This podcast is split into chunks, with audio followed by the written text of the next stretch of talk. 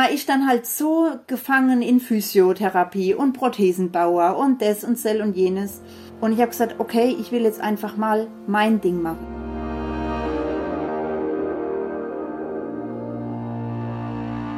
Ich will jetzt nicht machen, was ein Arzt mir sagt, was ein Physiotherapeut mhm. sagt, was ein Schmerztherapeut sagt, was die Eltern sagen, sondern ich will das machen, was ich will. Hier sind wieder ich, die Kadi, die Anna und die Toni. Hallo. Hallo. Und wir drei, wir sind auch bekannt als die Bergfreundinnen und wir machen zu dritt den Podcast für dein Leben mit den Bergen. Und wow, der Mai ist schon fast wieder vorbei, auch wenn er nicht sonderlich schön war, so wettermäßig. Aber wir kommen hiermit quasi am Ziel an unseres Monatsthemas Ziele, nämlich bei der Promi-Folge. Ja, und diese vierte Folge zu einem Thema, die widmen wir immer einer inspirierenden Bergpersönlichkeit. Ja, und diesen Monat hat Service Toni ausnahmsweise mal nicht die Service-Folge gemacht, sondern eben eine solche Bergpersönlichkeit getroffen und besser gesagt natürlich virtuell getroffen. Toni, erzähl mal, von wem dürfen wir uns gleich inspirieren lassen? Ihr dürft euch gleich oder ihr habt die Ehre, euch gleich von Jacqueline Fritz inspirieren zu lassen. Jacqueline ist nämlich quasi eine Bergsport-Allrounderin. Sie geht wandern, sie geht Bergsteigen, sie macht Skitouren und sie klettert. Und das macht sie alles ein klein wenig anders als die meisten von uns, denn Jacqueline hat nur ein Bein.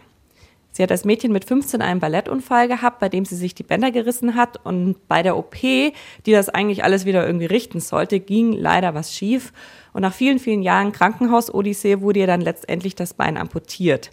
Klingt für mich ehrlicherweise wirklich unvorstellbar, aber durch diesen Schicksalsschlag entdeckt sie dann auf ihrer Reha die Berge für sich und geht seitdem einbeinig und meistens auch ohne Prothese durch ihr Leben und die Berge.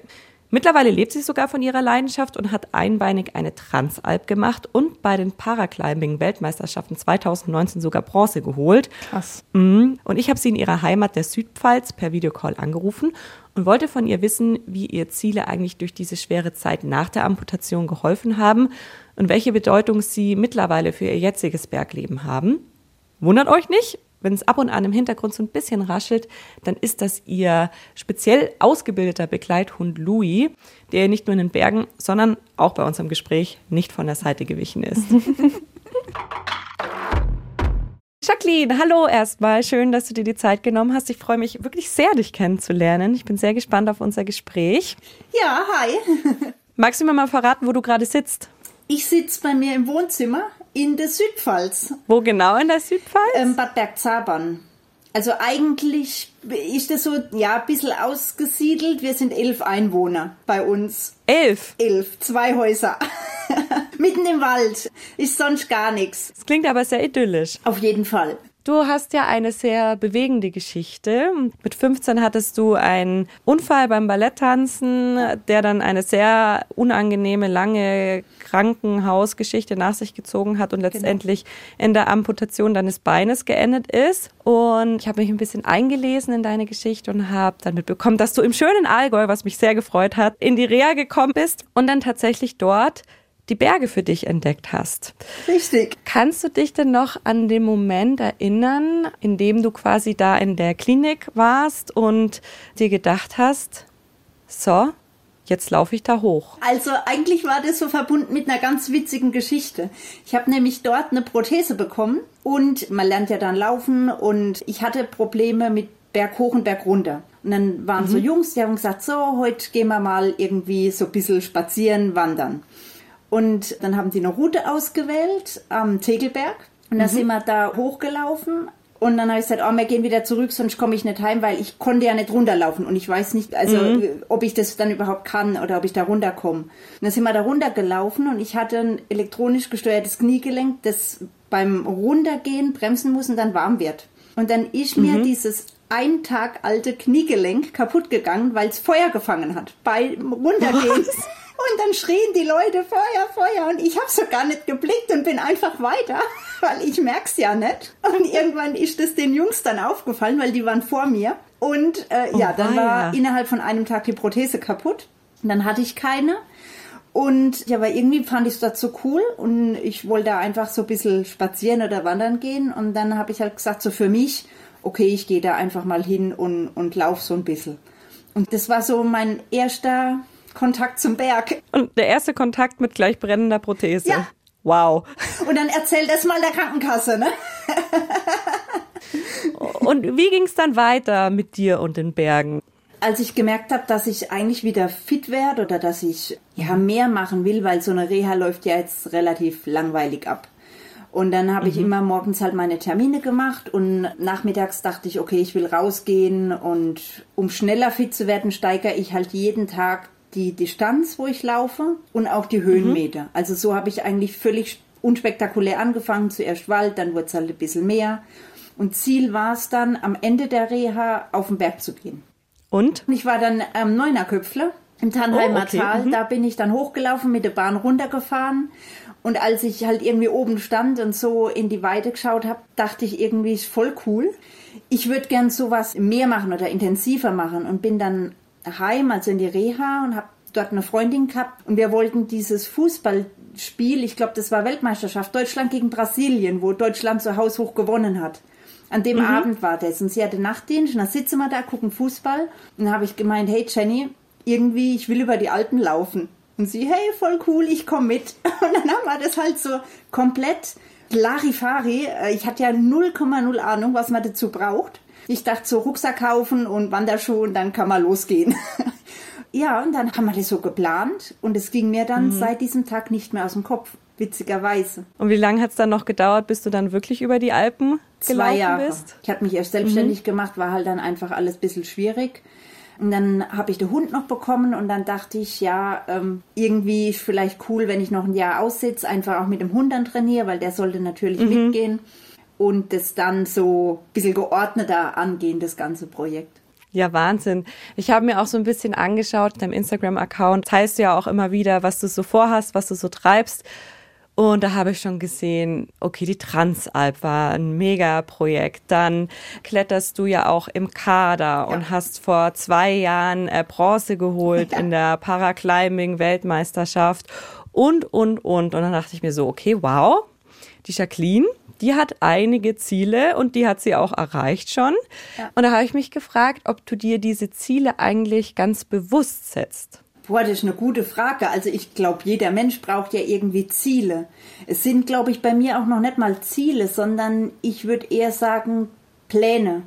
Ziele ist ja immer, dass man irgendwie auch was erreichen muss. Natürlich will ich was erreichen in meinem Leben, ganz klar. Aber mhm. ich glaube, das Wort Ziele hat sich bei mir in Pläne geändert seit meinem Unfall oder seit ja, meiner lebensverändernden Situation, weil damals hatte ich natürlich auch als Jugendliche relativ viele Ziele, die ich nie erreicht habe. Und dann habe ich gemerkt, mhm. irgendwie dann kommt so ein Schicksalsschlag oder was auch immer und es ist alles so über den Haufen geworfen. Und deshalb plane ich ganz viel, auch natürlich mit Planungserfolg, nenne ich es mal so. Aber ich gehe das nicht so verbissen an. Also ich plane ein Projekt, ich plane einen Wettkampf, will natürlich gewinnen, will mein Projektziel erreichen.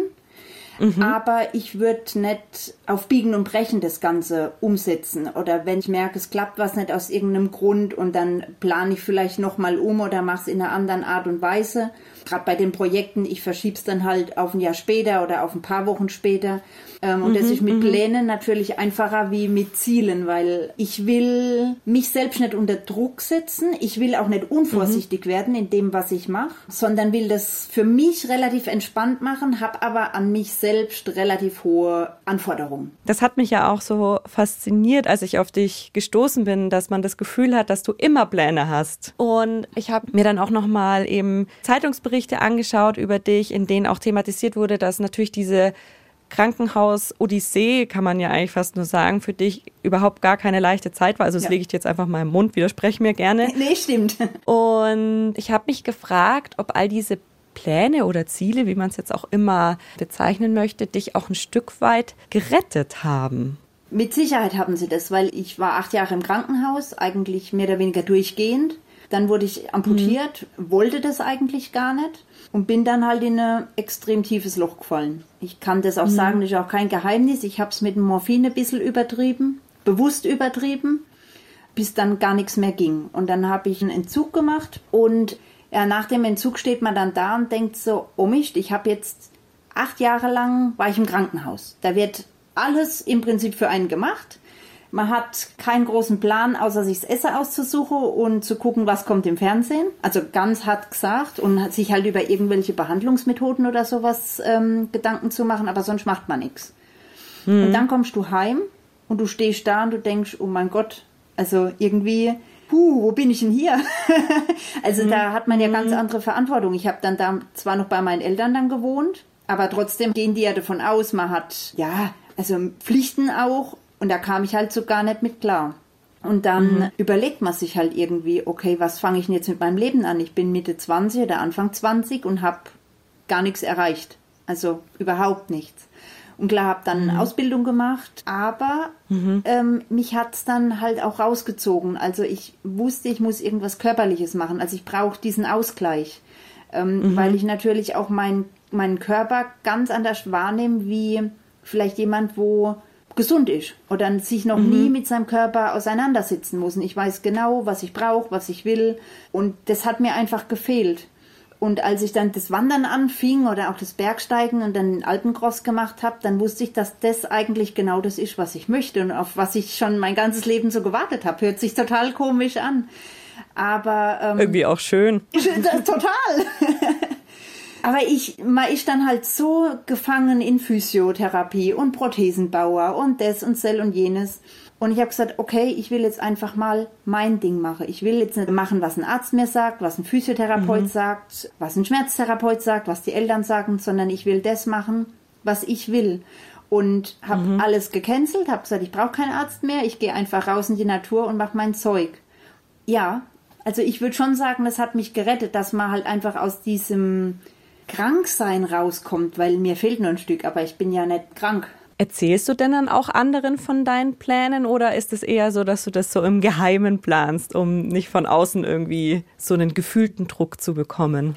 Nee, ich erzähle es schon. Also gerade jetzt Wettkämpfe sind ja kein Geheimnis. Mhm. Auch meine großen Projekte, da machen wir ja Filme und so weiter drüber, das ist auch kein Geheimnis. Also da muss ich ja einfach was erzählen, weil ich es ja mhm. auch vermarkte oder vermarkten muss. Aber natürlich gibt es so kleinere Dinge, wo ich dann vielleicht auch für mich nur machen möchte. Oder mhm. ich habe ja immer meinen Hund dabei, die vielleicht mhm. auch mh, mm, nicht ungefährlich sind. Und da will mhm. ich das dann einfach machen, den Druck für uns beide halt rausnehmen, um das dann nicht auf ihn so abzuladen, sondern dass ich wieder zurück kann, wenn ich merke, okay, von Hundeseite aus klappt es nicht. Deshalb gibt es schon so Dinge, wenn das dann alles gut lief und dann, klar, erzähle ich die und, und mache die mhm. öffentlich wenn es einfach nur ein Versuch war, wo ich dann merke, okay, es scheitert halt, weil ich es nicht kann oder weil es der Hund nicht kann oder weil wir uns überschätzt haben oder unterschätzt oder wie auch immer. Mhm. Und dann war es halt so. Ja, aber ich habe kein Problem, auch Fehler oder sowas oder Abbrüche oder sowas zuzugeben. Also ich sehe das mhm. alles eigentlich relativ entspannt. Mhm. Ist ein Scheitern ist immer so ein starkes Wort. Ja. Ne? Das ist immer mit so vielen negativen Gefühlen verbunden. Aber äh, ich höre gerade schon so ein bisschen raus oder meine rauszuhören, dass es bei dir schon auch eben die Momente gab, gab oder die Pläne, wo du sagen musstest, naja, vielleicht ein andermal oder so. Ja, natürlich. Gab's die auch? Klar, ja. also die gab es beim Alpencross. Ich habe es mit einer Freundin gemacht, die Kamerafrau und Fotografin ist. Also wir haben uns erst kennengelernt für das Projekt und wir beide haben das ja vorher nie gemacht. Und mhm. da war auch eine Tagesetappe, das war einfach nicht machbar. Ich hatte nichts mit Schnee zu tun, hier schneit's auch nie. Wir kamen an mhm. so kleinere Schneefelder über Blockwerken. Ich mhm. bin dann halt immer eingebrochen und habe einfach Angst mhm. bekommen. Und dann war mal über diese Schneefelder drüber und da war so ein riesengroßes Schneefeld über ein Grad und es war dann einfach zu viel. Also es war nicht mehr weit. Wir waren neun Stunden schon unterwegs. Mir gehen mhm. lieber diese neun Stunden zurück als zwei Stunden weiter. Und Hand auf Herz fällt dir das dann schwer, das Umdrehen und das Unterbrechen? Ach ja, natürlich. Also man will, wenn man was anfängt, will man es auch fertig machen. Und man hat ja schon Pläne dann fürs nächste Jahr und sind Hütten gebucht und so. Also das ist dann halt einfach nicht so einfach, äh, das ins nächste Jahr mitzunehmen. Wenn es aber nicht geht, mhm. von der äußeren Umstände her, wo ich dann auch sage, okay, ich will eigentlich mhm. mit alle Beteiligten wieder gesund halt im Tal sein und, und keinem ist was passiert, wie dass man dann irgendwas riskiert und ärgert sich dann danach, wenn es schief ging. Mhm, mhm. wenn du dich so zurückerinnerst an mhm. die Zeit vor deinem Unfall, ne, du hast ja auch leistungsmäßig Ballett getanzt und genau. wenn ich genau. ehrlich bin, wenn ich so ganz klischeehaft denke, ist das auch für mich so ein Sport, den ich mit Leistungsdruck und Strenge und auch Zielstrebigkeit verbinde. Ja. und dann habe ich mich so ein bisschen gefragt, ob sich da was verändert hat mit dir und deiner Zielstrebigkeit vor deinem Unfall und danach? Also warst du schon immer so zielstrebig und hast immer dir gerne schon so Pläne gemacht oder gab es da irgendwie irgendwelche Änderungen? Tatsächlich, nee, ist gleich wie damals. Also ich war schon immer ein Mensch, wo leistungsorientiert war. Ja, vielleicht auch ein Stück weit von der Erziehung, also das will ich jetzt auch gar nicht ausklammern, aber jetzt auch so mhm. in der Schule dann immer geweint, wenn ich eine 3 hatte.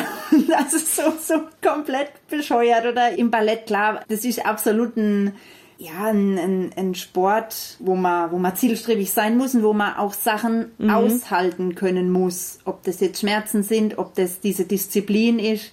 Genau, und so finde ich das jetzt eigentlich genauso. Also man muss einfach mal Dinge aushalten können Vielleicht hat das Ballett auch so diesen Weg von meiner Krankheit und auch so für jetzt eigentlich so komplett cool den Weg geebnet.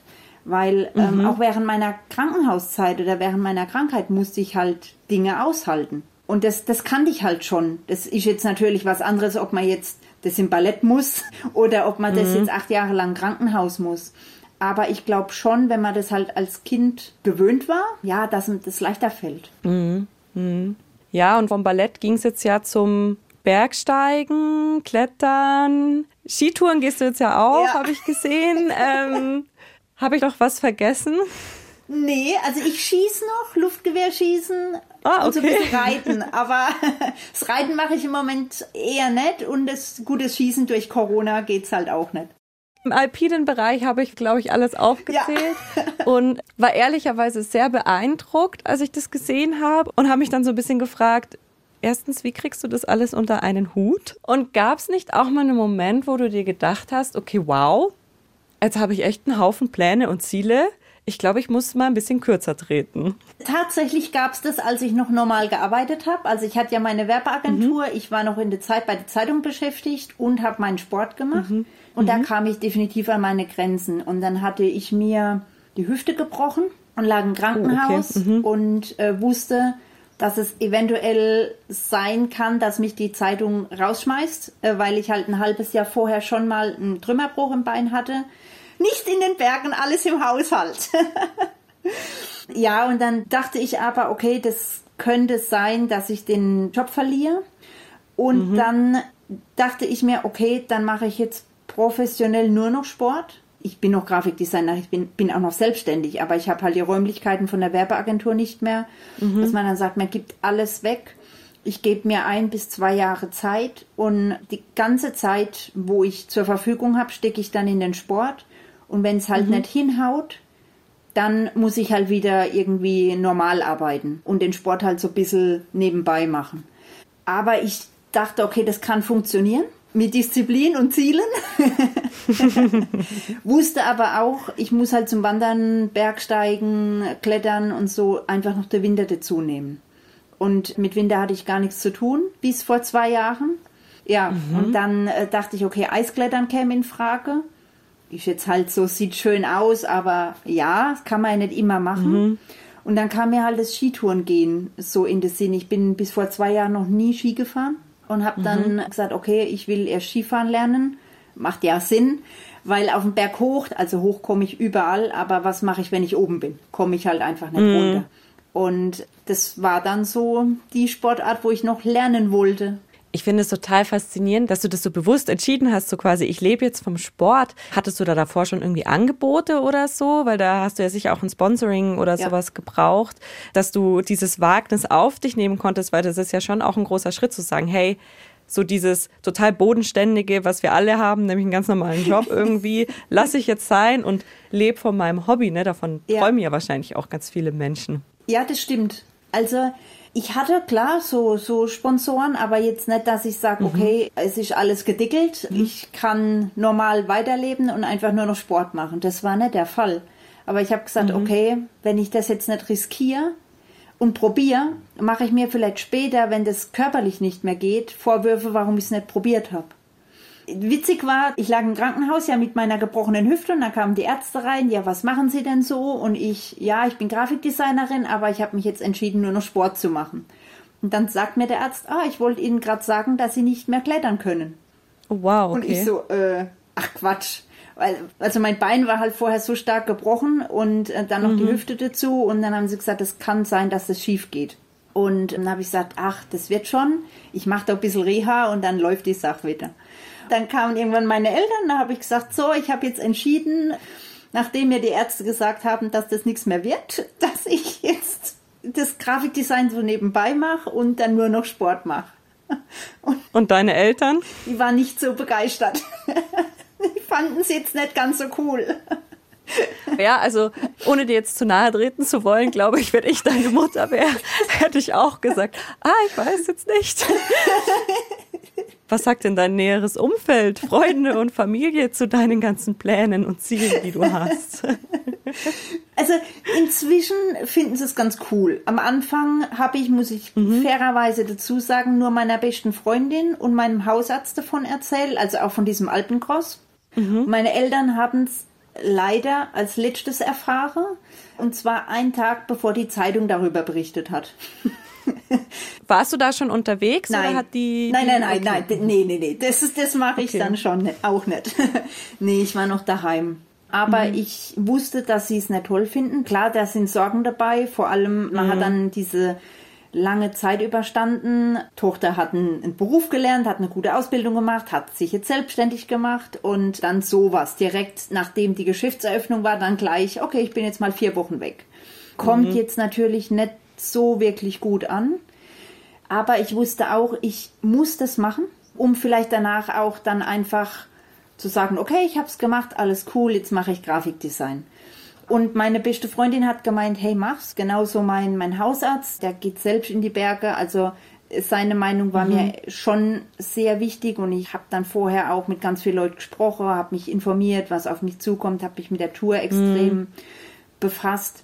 Aber als so mein näheres Umfeld es dann erfahren hat, waren alle sehr verhalten mit ihrer Emotion oder mit ihrer Freude, mhm. was ich mhm. jetzt rückblickend auch echt verstehen kann.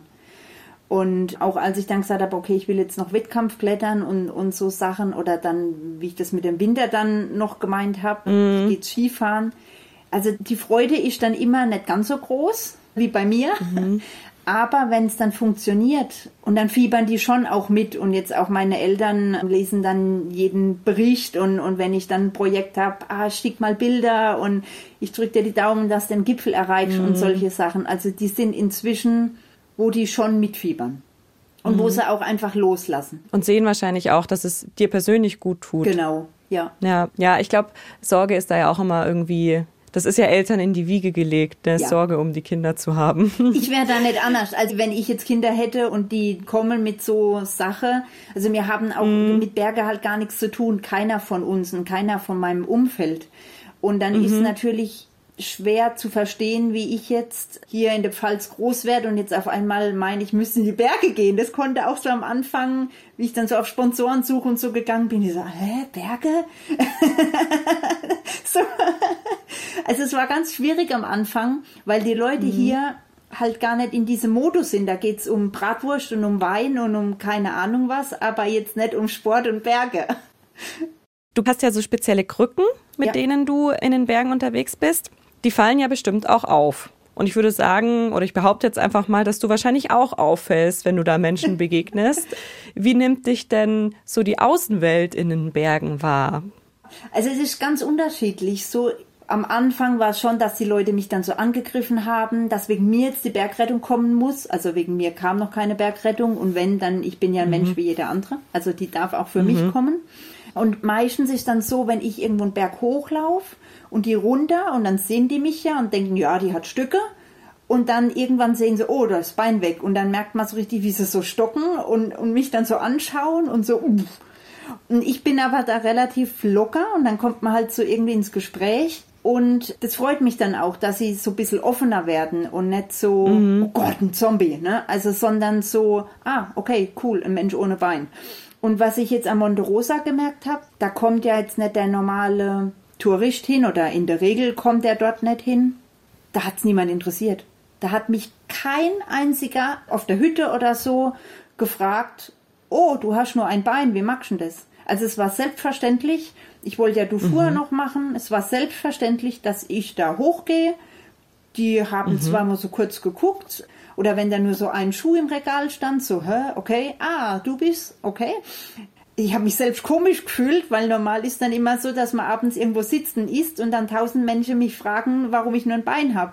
Aber natürlich, man fällt schon auf und wie das mit dem Ski war, dann sind schon Leute, die halt fragen, hey, wie funktioniert das und wie machst du eine Spitzkehre mhm. und wie fährst du ab und warum sind Frisbee-Scheiben an den Krücken dran? Ähm, also das fragen die Leute schon.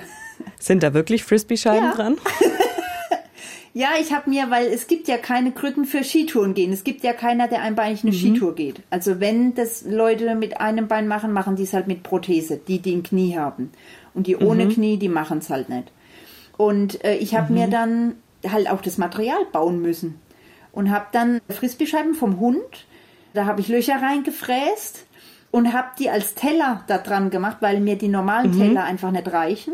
Und habe unten an die Krücke so einen Stahlbohrer von der Bohrmaschine eingegossen mit Epoxyharz, dass ich halt einfach, wenn ich Gletscher gehe oder wenn ich halt äh, hochgehe, wo es ein bisschen vereist ist oder so, dass mir die Krücke nicht wegrutschen.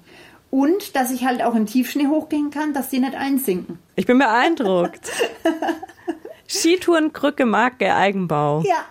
Richtig. Vielleicht solltest du ein Patent anmelden. Ja, absolut. Welchen Moment magst du lieber? Den Moment, wenn du so kurz davor bist, ein Ziel zu erreichen, mhm. also quasi schon die Ziellinie siehst, mhm. oder den Moment, wenn du das Ziel dann erreicht hast und total glücklich sein kannst und auf den Weg dorthin zurückblicken kannst? Boah, das ist echt eine, eine schwere Frage. Ich mag beides, aber ich glaube, wenn ich das Ziel erreicht habe, mhm. alles geklappt hat, alle gesund sind, ich glaube, das mag ich lieber. Äh, weil dann halt auch mhm. so, ein, so ein Druck oder so eine Last abfällt, je nachdem, was man halt gemacht hat, ob es jetzt ganz schwierig war oder ob es brenzlige Situationen mhm. gab. Ich kann es gar nicht beschreiben, ist dann auch immer, wenn ein Projekt fertig ist, muss ich immer weinen. Mhm. Ich habe dann immer voll die mhm. Gefühlsausbrüche und kann es dann gar nicht glauben, dass es fertig ist. Also ich würde dann einfach noch gern weitermachen. Das ist jedes Mal das Gleiche. Und diesen Moment mag ich schon. Kennst du denn dann überhaupt den Moment, über den haben wir im Talk gesprochen auch, so einen kurzen Downer, wenn man ein Ziel erreicht hat. Hast du solche Downer auch, dass wenn du ein Ziel erreicht hast, manchmal vielleicht erstmal so orientierungslos bist und nicht so wirklich weißt, okay, und jetzt? Tatsächlich, wenn ich dann wieder daheim bin. Also, wenn ich mhm. jetzt irgendwo dann war, habe mein Projekt gemacht, komme dann heim und sitze dann so bei mir hier im Wald und denk so, wow, und was mache ich jetzt? Und ja, da bin ich dann auch so ein bisschen orientierungslos und so ein ganz komisches Gefühl. Immer wenn was besonders schön war und man hat es dann nicht mehr oder man muss dann gucken beim nächsten Projekt, dass es wieder genauso cool wird, dann ist das bei mir mhm. immer so ein bisschen schwierig. Und was hilft dir dann? Mein Hund. Tatsächlich wirklich rausgehen. Ich mache es auch meistens, also wenn ich ein Projekt fertig habe, dass ich immer noch ein paar Tage vor Ort bleibe und dann einfach nur Zeit ganz allein mit meinem Hund verbringen, ganz viel rausgehe mhm. und so die Gedanken sammle, um mich dann so aufs nächste Ziel oder auf den nächsten Plan zu konzentrieren. Du hast gerade ja auch schon gesagt, dass dieses Ziel planen oder nächstes Projekt planen, das mindestens genauso cool ist. Ja. da habe ich mich gerade gefragt, was muss denn für dich ein Ziel mitbringen oder ein Plan oder ein Projekt, wie, wie wir es auch immer bezeichnen möchten, ja. dass du sagst, das gehe ich als nächstes an? Das ist ganz schwierig. Also es geht mir gar nicht um Höhen. Ich habe ja noch den Hund dabei. Von daher kann ich jetzt nicht mhm. sagen, ich mache jetzt einen 8000er. Es wäre einfach unfair ihm gegenüber. Also es muss natürlich ein Ziel sein oder Berge sein oder ein Projekt sein, was er mitmachen kann. Ich gehe gern in Länder, die uns bekannt sind, wie jetzt Italien oder Österreich oder Frankreich oder so. Mhm. Aber dann in Gegenden, die nicht bekannt sind. Also man muss nicht immer nach Nepal oder Pakistan oder Alaska oder so, mhm. um Schönheit zu sehen, weil teilweise ist das einfach vor der Tür. Wir kennen mhm. das auch so grob, aber man guckt so nicht über den Tellerrand und dann bleibt so ganz viel verborgen. Und natürlich soll es auch immer einen Anspruch haben, klar. Also mhm. wenn ich keinen Anspruch wollte, dann kann ich hier im Pfälzerwald spazieren gehen. Dieses Jahr ist jetzt geplant, also ich habe Weltcup in Briançon, Südfrankreich. Mhm. Also ich will alle Sportarten, die ich mache, kombinieren. Das fängt an mit dem Weltcup im Sportklettern. Dann laufen wir durch einen Nationalpark mit einem Esel. Dann laufen wir bis nach Chamonix und gehen dann mhm. zu dritt so im Mont Blanc Gebiet irgendwo auf 4000.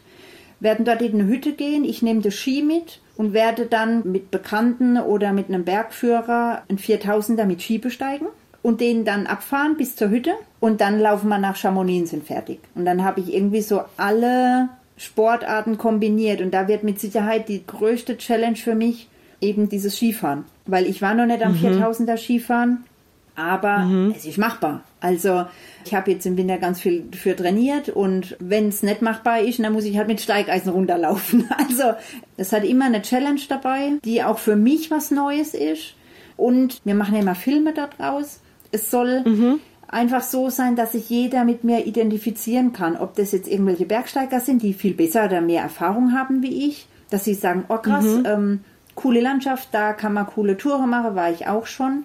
Aber auch jetzt irgendein Nachbar, der gar nichts mit Berge zu tun hat, der sagt dann, oh, mhm. in dem Nationalpark, ah, da war ich auch einmal wandern und ah, da, da könnte man noch mal hingehen oder so, weil da, da ist die Landschaft so schön.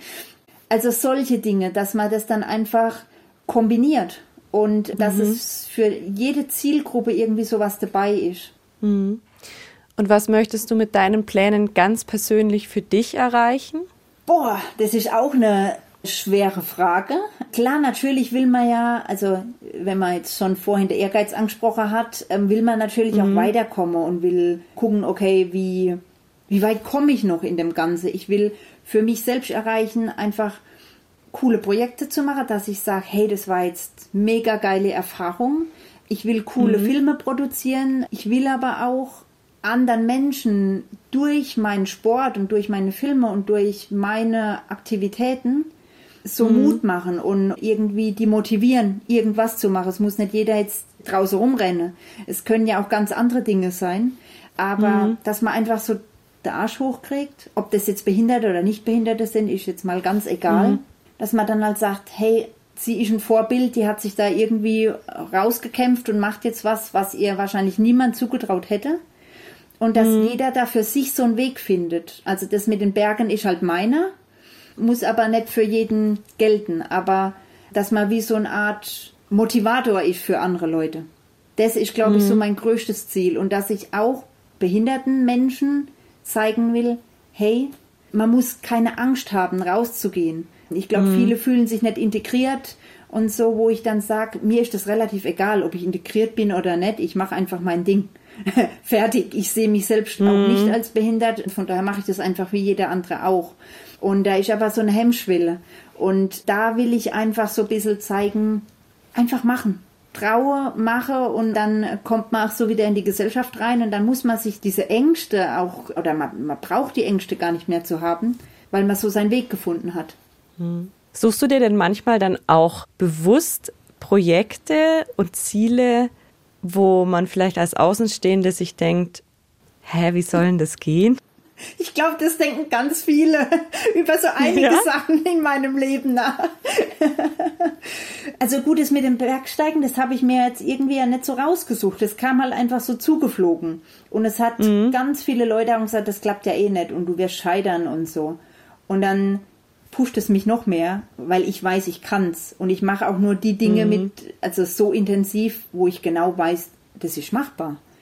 Aber mhm. natürlich belächle ich, also so zumindest in mich rein, die Leute, die dann sagen, ach, das klappt eh nicht. Oder es war beim Skitouren gehen ganz witzig, die Männer, die haben sich immer über meine Spitzkehre Gedanken gemacht, wo ich sage, hey, ich habe es viel einfacher wie ihr Zweibeiner, weil ich habe nur ein Bein. Ich muss da nicht komisch über irgendwelche Bindungen steigen, ich mache einfach das Ski rum. Also ich, ich bin da voll im Vorteil. Und wenn es halt mal nicht geht, dann setze ich mich hin und mache dann das Ski rum.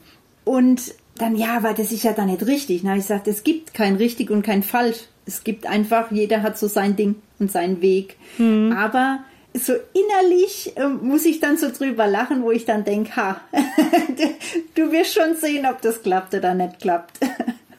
Und finde es danach ganz cool, wenn dann Leute kommen und sagen, hey, das hätte ich nicht gedacht, aber Respekt, dass du Mhm. das gemacht hast.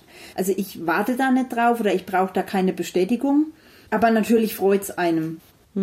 Kann ich total verstehen. Wow, jetzt haben wir richtig viel gequatscht. Ich glaube, ich habe noch eine Frage, die so vielleicht für alle ist, die ein bisschen Inspiration suchen, weil ich glaube, du bist ein Mensch, der voller Pläne und Ziele ist.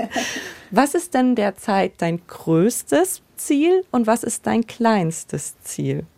Wow, darf man auch zwei große Ziele haben? Und kein kleines? Hast du kein kleines, hast du nur große Ziele? Das kann ich fast Nein, ich habe auch kleine Ziele natürlich. Du darfst aber natürlich auch zwei große Ziele sagen. Also ich glaube, als erstes großes Ziel wäre ich froh, wenn ich ganz lang gesund bleibe und das, was ich gern mache, auch ganz lang ausüben kann. Und im Sport-Kletterbereich wäre, bevor ich dann meine Kletterkarriere beende, Olympias große Ziel. Das soll in ein paar Jahre beim Paraclimbing stattfinden. Das wäre dann, glaube ich, nochmal sowas, wo ich nochmal voll Energie reinstecken würde und würde vielleicht auch ein Jahr dann ausschließlich irgendwas mit Klettern machen, um mich da vorzubereiten. Das wären die großen Ziele.